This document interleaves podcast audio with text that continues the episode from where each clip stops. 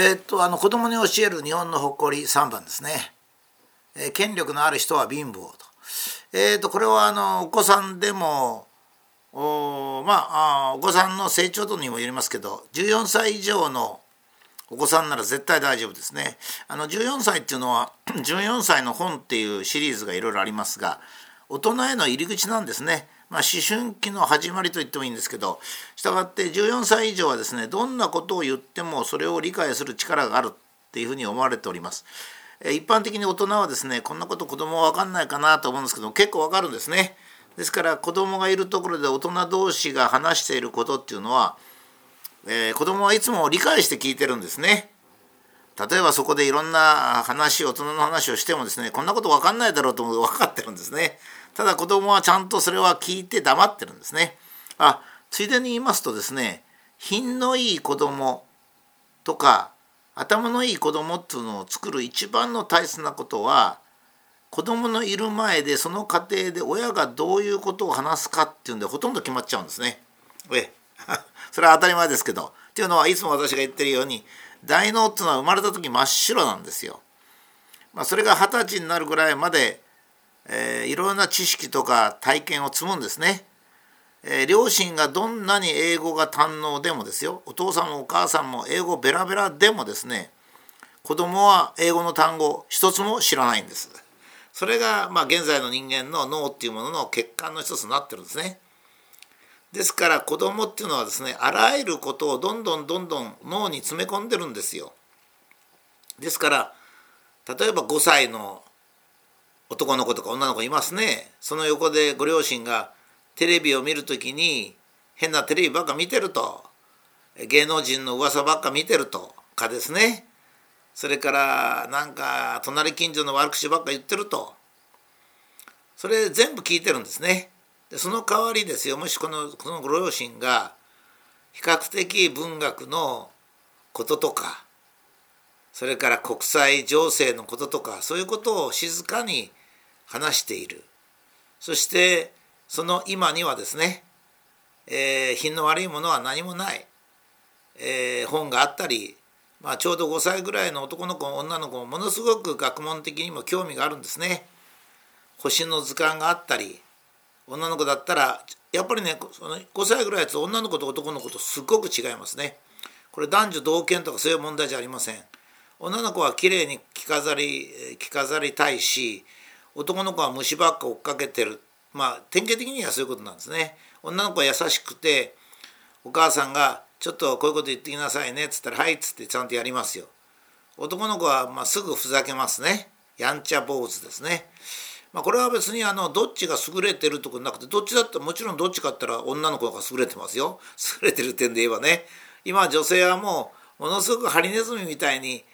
男をやっつけようと思ってますけどそんな必要ないんですよね。男と女が幸せにそれぞれ特徴を生かして生きていけばいいんであのまあそういうもんなんですね、まあ、ちょっと話がずれましたけれども子供に教える日本の誇り3番権力ある人は貧乏。えー、日本以外は全部別なんですね。権力ある人が金持ちなんですよ。まあ、ルイ十何世王侯貴族でもう華やかなところに住んでて奥さんはマリー・アントワネット、まあ、これはちょっと旦那が14世ではありませんがまあそういう感じですよね。えー、豪華な宮殿に住んで贅沢三昧をしてる今でもそうですね。アメリカの大統領ったらすごくもうあれですよ華やかな生活ですね。最近は日本の首相もまあ悪いそのアメリカとかヨーロッパの影響で若干その贅沢な生活をしてますが本来は、えー、日本の、えー、トップっていうのは本当に質素だったんですね。えー、死の交渉を得た否認とあるんですね。死の交渉っていうのは皆さんよく学ぶわけです歴史で、まあ、中学校ぐらいですかね、えー、身分制度があったと士侍農お百姓さん公職人商商売人というふうに身分が上から死の交渉だったとこれは今はもう小学校ではそう教えてませんねこれは職業分類だと教えてます身分制度というにはちょっとおかしいんですよ身分制度っつったらですね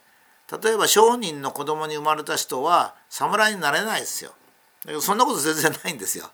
あの商人が侍に取り立てられるなんて一瞬ですからすぐ取り立てられますね。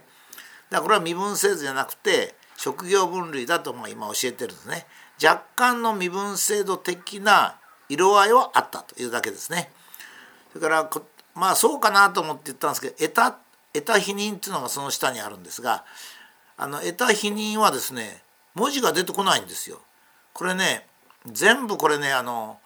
日本のリベラルっていうか文化人がやったことなんですね。シナというのは出てこないんですよ。シナって何も中国の別紙じゃありませんからね。チャイナっていう英語はあるんですよ。チャイナとシナは同じですからね。しかしシナっていうのは別紙だから出てこないですよ。中共っていうのも出てこないですね。中国共産党の中共っていうのも出てきません。もうそういうふうにですね出てこないすあの文字っていっぱいあるんですね。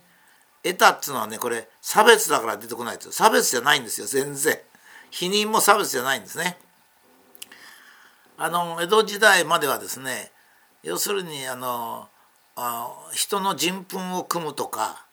それから動物を殺すという仕事はですね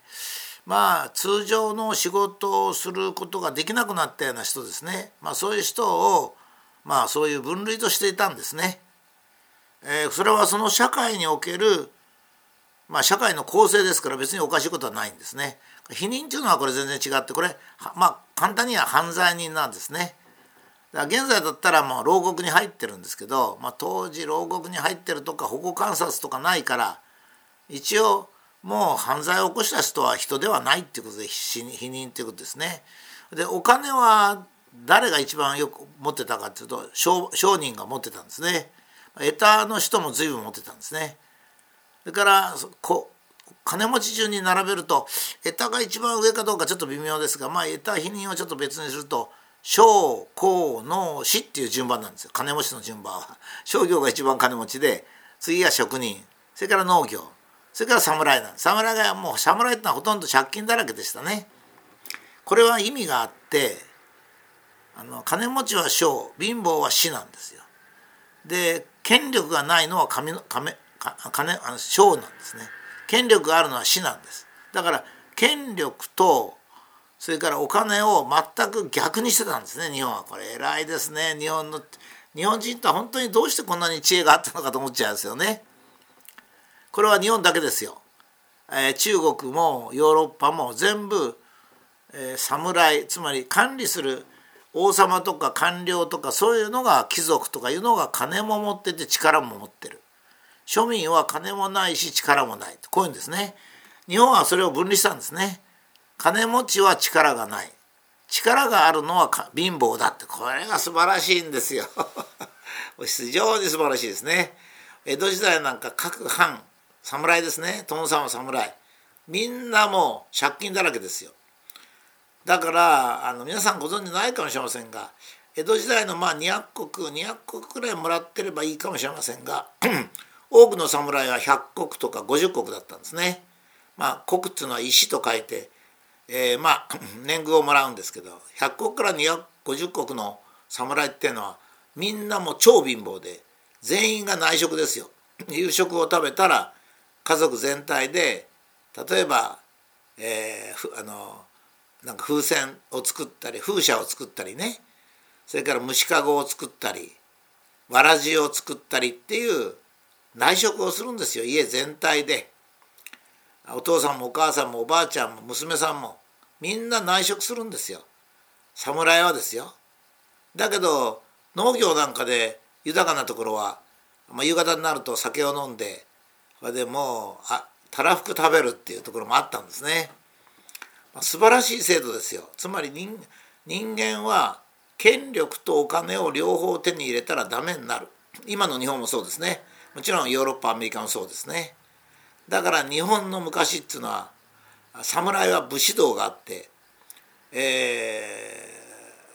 ー、たあの貧乏でも高用事で用事を加えて我慢してる。痩せ我慢してる。商業は、えー、身分は低いけども身分っていうのかな。世の中で尊敬はされてないし、